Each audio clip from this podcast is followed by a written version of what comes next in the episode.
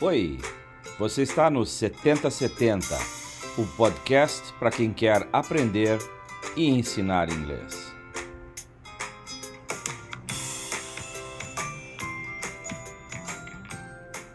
Uma realização do Departamento de Metodologia de Ensino da UFSC.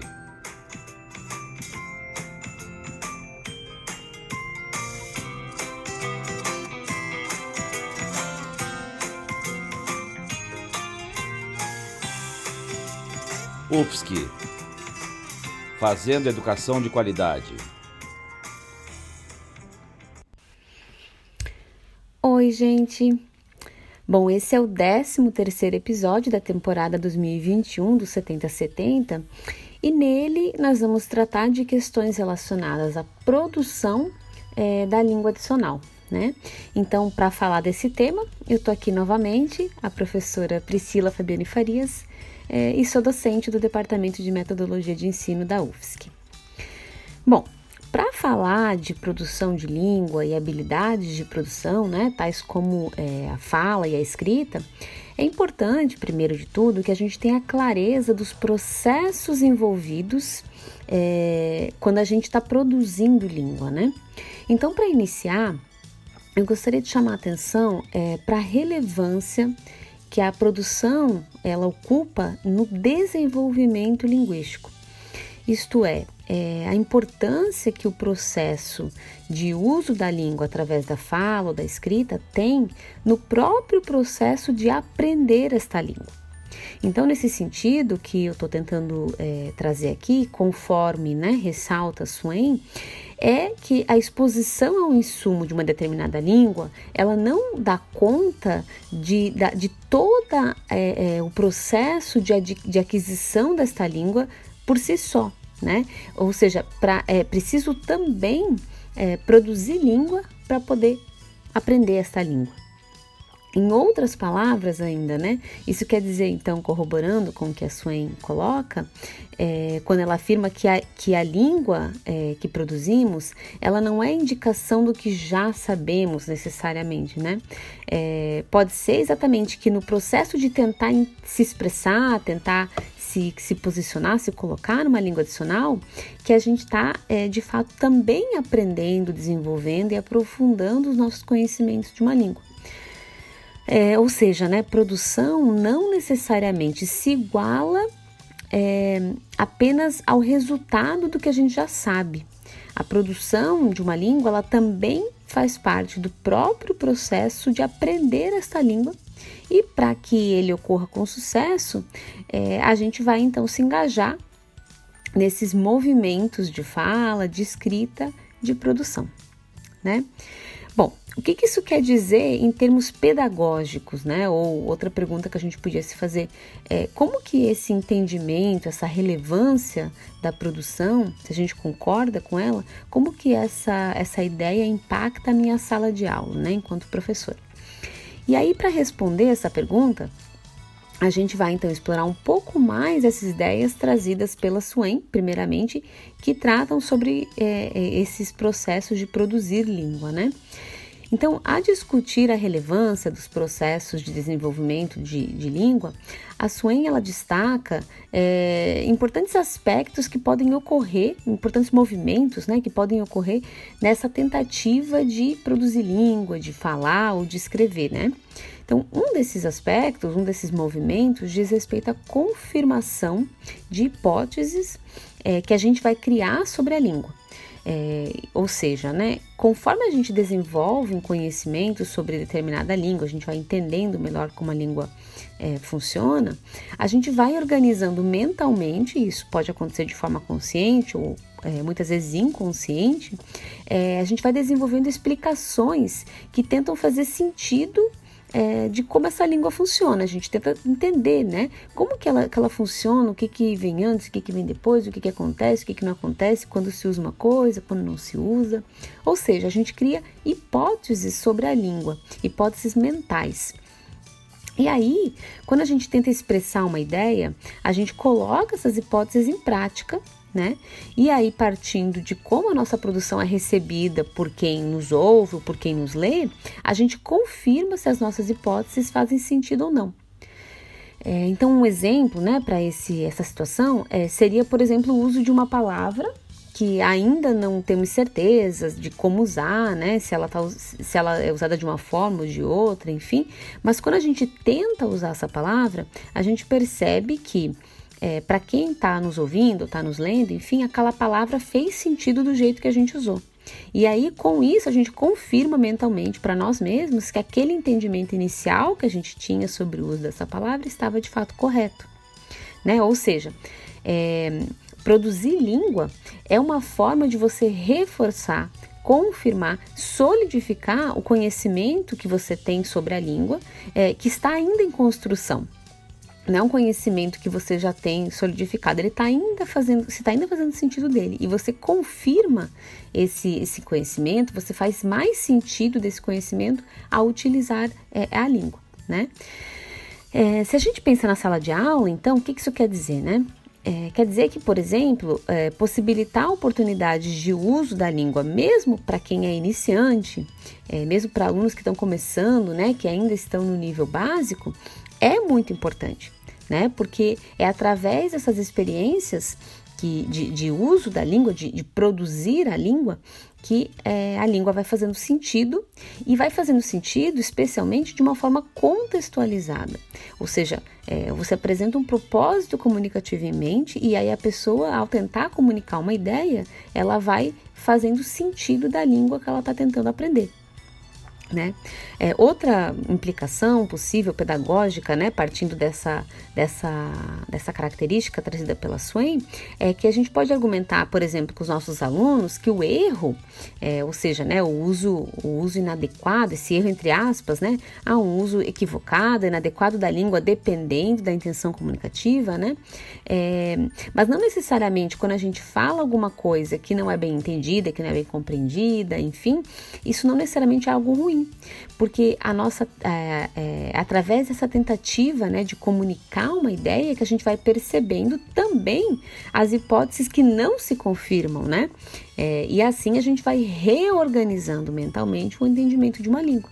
Então é através do uso também que a gente percebe, opa, isso aqui não fez tanto sentido. Então talvez eu precise entender de novo como é que se usa, talvez meu entendimento não esteja tão claro, vou ter que procurar mais é, é, informações. Isso tanto de uma maneira, de novo, né, consciente, como muitas vezes de uma maneira, inclusive, inconsciente.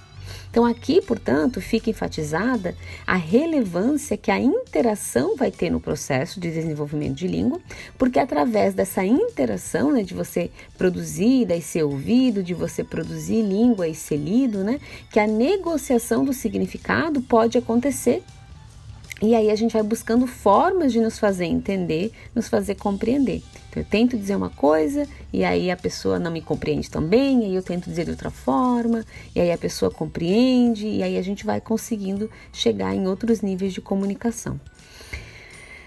Bom, é outro importante movimento, né, que vai surgir da produção de língua, então de acordo com a Swain novamente, é, tem a ver com a percepção das lacunas presentes em nosso desenvolvimento de língua. De língua.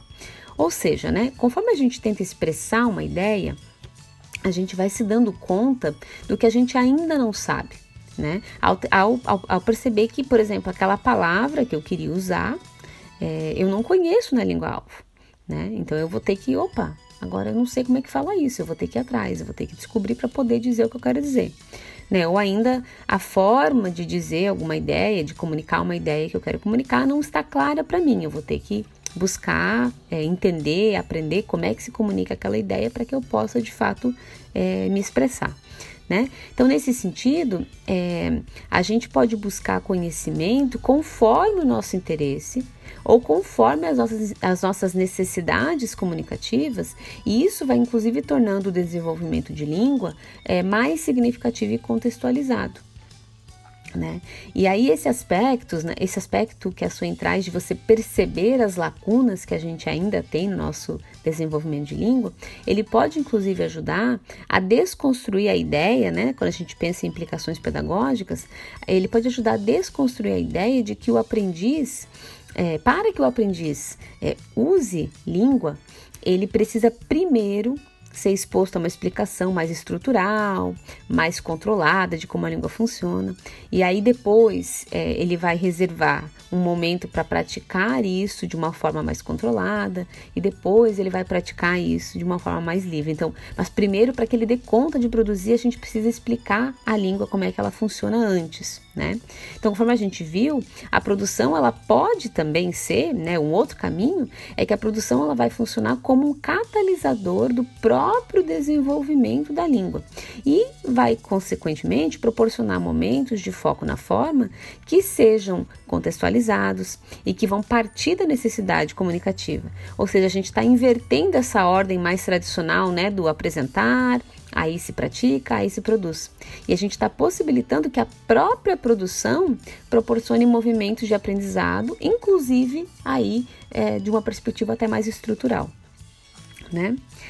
É, e existem ainda é, outros ganhos importantes que vão resultar das oportunidades de produção de língua, tais como a automatização da língua, ou ainda a possibilidade de você perceber essa língua-alvo de uma perspectiva sintática, né? tentando entender como a sentença é construída é, para que uma determinada ideia seja transmitida. O que fica claro, então, é que oportunizar momentos de produção em sala de aula vai muito além do senso comum, né, que a gente pensa assim, ah, produzir língua, falar ou escrever significa praticar a língua. Ele vai muito além desse praticar. Né? Nesse sentido, portanto, o processo de tomada de decisão do professor, quando a gente pensa é, nas atividades de produção oral e escrita, quando a gente pensa em oportunidades de se comunicar na língua-alvo, né?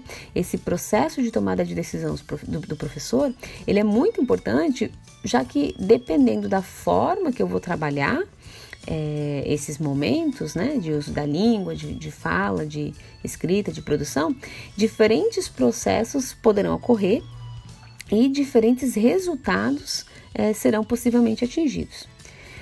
É, então a gente pode pensar aqui num exemplo, né? É, partindo, por exemplo, da, da, da, questão de uma questão de produção oral, né? Da fala, e aí a gente uh, pode trabalhar esse movimento, por exemplo, né, de uma perspectiva mais estrutural e controlada.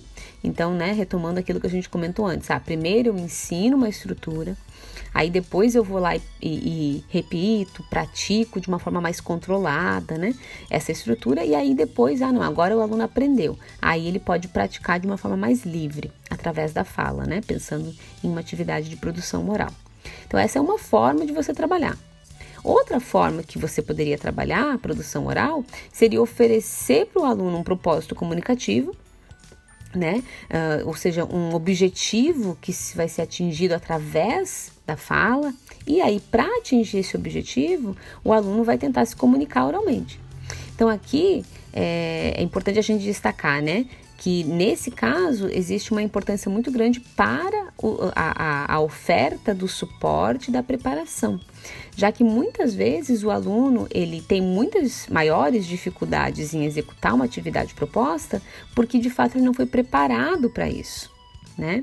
Então, nesse sentido, por exemplo, antes de pedir para o aluno é, expressar sua, sua opinião, sua posição sobre determinado assunto, é pertinente talvez trabalhar é, insumo, né? Através de leitura, discussão, compreensão de texto, que vai tratar desse assunto de forma a possibilitar para esse aluno que ele esteja preparado, tanto em aspectos discursivos, lexicais, sociais, críticos, né? Para tratar desse assunto esperado depois de uma forma é, de produção. Mas veja que existe uma diferença que eu não estou ensinando uma estrutura para daí ele praticar.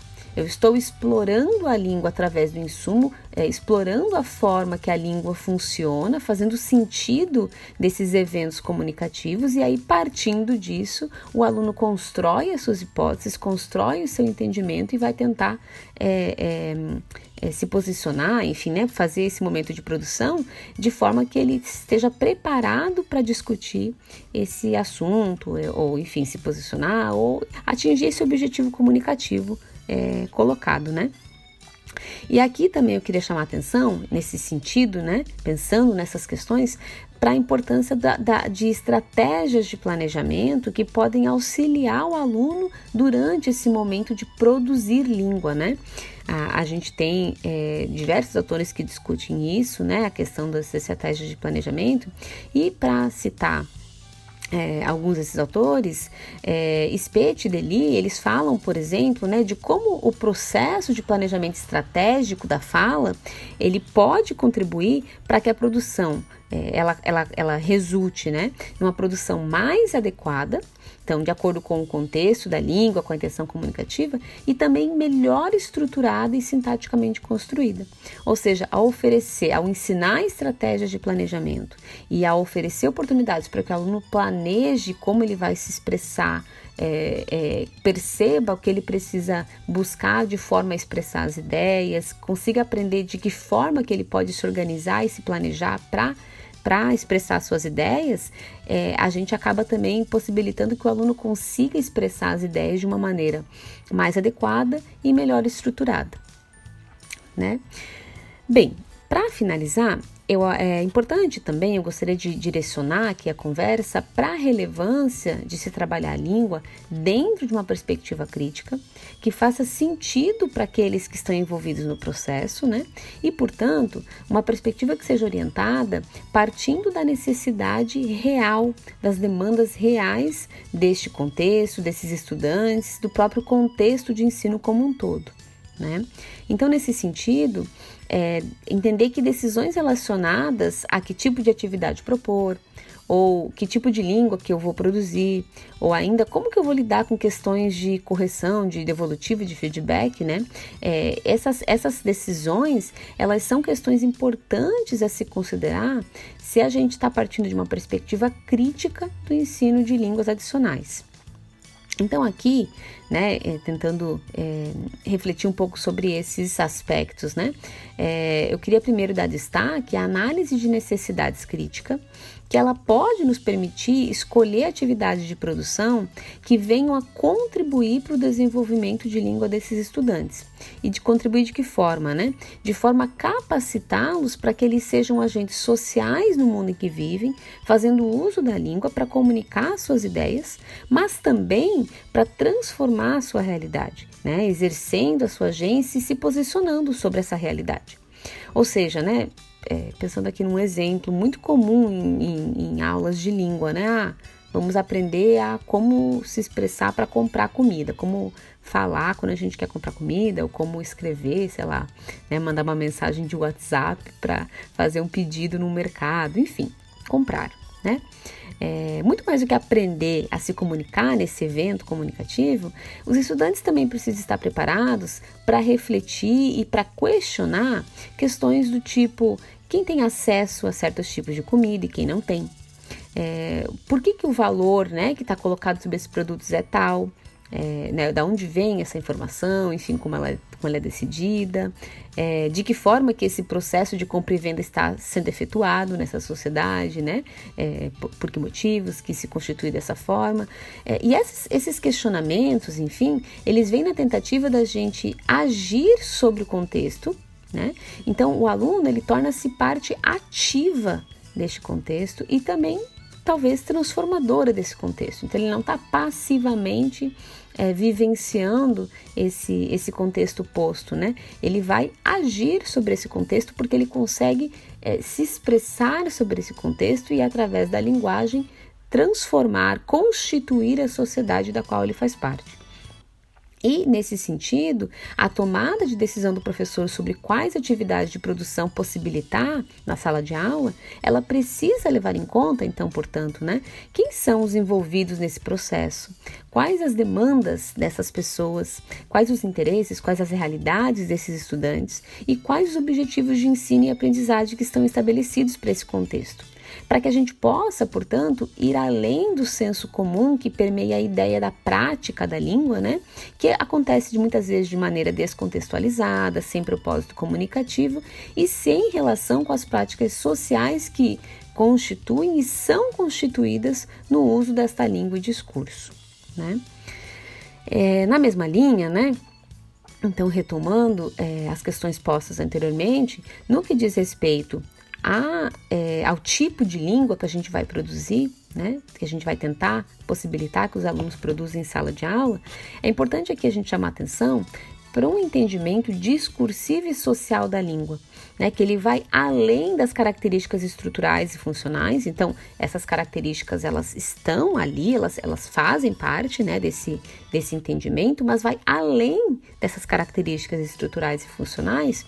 É, e esse entendimento discursivo e social ele possibilita para o aprendiz compreender também né, que em eventos comunicativos, as escolhas linguísticas que a gente faz também vão depender de relações de poder que vão nortear a nossa sociedade e as culturas. Né? Ou seja, compreender as diferenças, por exemplo, entre gêneros textuais, questões de registro, né? É, ou até mesmo a origem das palavras que muitas vezes deriva de questões sociais que são reforçadas em um determinado contexto social. E, e, ter essa percepção, compreender como essas questões são construídas, possibilita ao aprendiz não apenas transitar por diferentes contextos, é, mas também é, construir ou ressignificar seus lugares de pertencimento e contestar e transformar esses lugares. Né? Então você é, possibilita que o, que, o, que o aprendiz ele possa agir também sobre esses contextos através da língua e da produção de língua, né? E finalmente, então, né, para finalizar, eu queria chamar a atenção aqui para a importância que a gente é, que, que, existe também é, da, na, na, questão pedagógica do feedback, da devolutiva, né, da correção, é, se a gente pensa numa perspectiva crítica. E aqui daí eu vou trazer algumas ideias do Canagaraja porque ele destaca a importância é, da gente compreender o processo de feedback, de devolutiva, como uma oportunidade de aprendizado que venha contribuir para o desenvolvimento de língua. Né? Ou seja, a devolutiva é um momento de construção do conhecimento, não uma simples ferramenta avaliativa, né? que vai partir do princípio de que produzir língua é resultado e não processo. Né? O Canagaraja também destaca é, que nesse processo de você dar devolutiva, de você é, construir a língua com, com o aluno, então o aluno tenta fazer sentido de uma ideia e aí você dá é, devolutiva e, né, e nesse processo a gente vai construindo conhecimento, é muito importante que a gente faça o exercício de negociar com o aluno as escolhas linguísticas que estão sendo feitas sem necessariamente pressupor que essas escolhas elas tratam-se de erros ou equívocos necessariamente já que muitas vezes as escolhas feitas é, pelo aluno elas remetem a questões de posicionamento político, a questões de, posiciona de, de, de identidade, né, questões identitárias ou ainda culturais. E aí o papel do professor nesse sentido é, seria de orientar para que a ideia que está sendo, é, que o aluno está tentando comunicar, faça sentido nesse contexto proposto, sem necessariamente a gente, é, sem que necessariamente a gente esteja impondo noções hegemônicas de produção de língua, né? Bom, gente, essas foram algumas questões importantes que merecem destaque quando falamos do processo de produção de língua, né? Existem outras questões também que, que a gente vai tentar abordar em outros episódios, né, que vão surgindo ao longo do processo. Mas eu deixo aqui meu agradecimento mais uma vez a todo mundo, né, por estar acompanhando o nosso podcast e nos falamos então no próximo episódio, tá certo? Muito obrigada e tchau, tchau.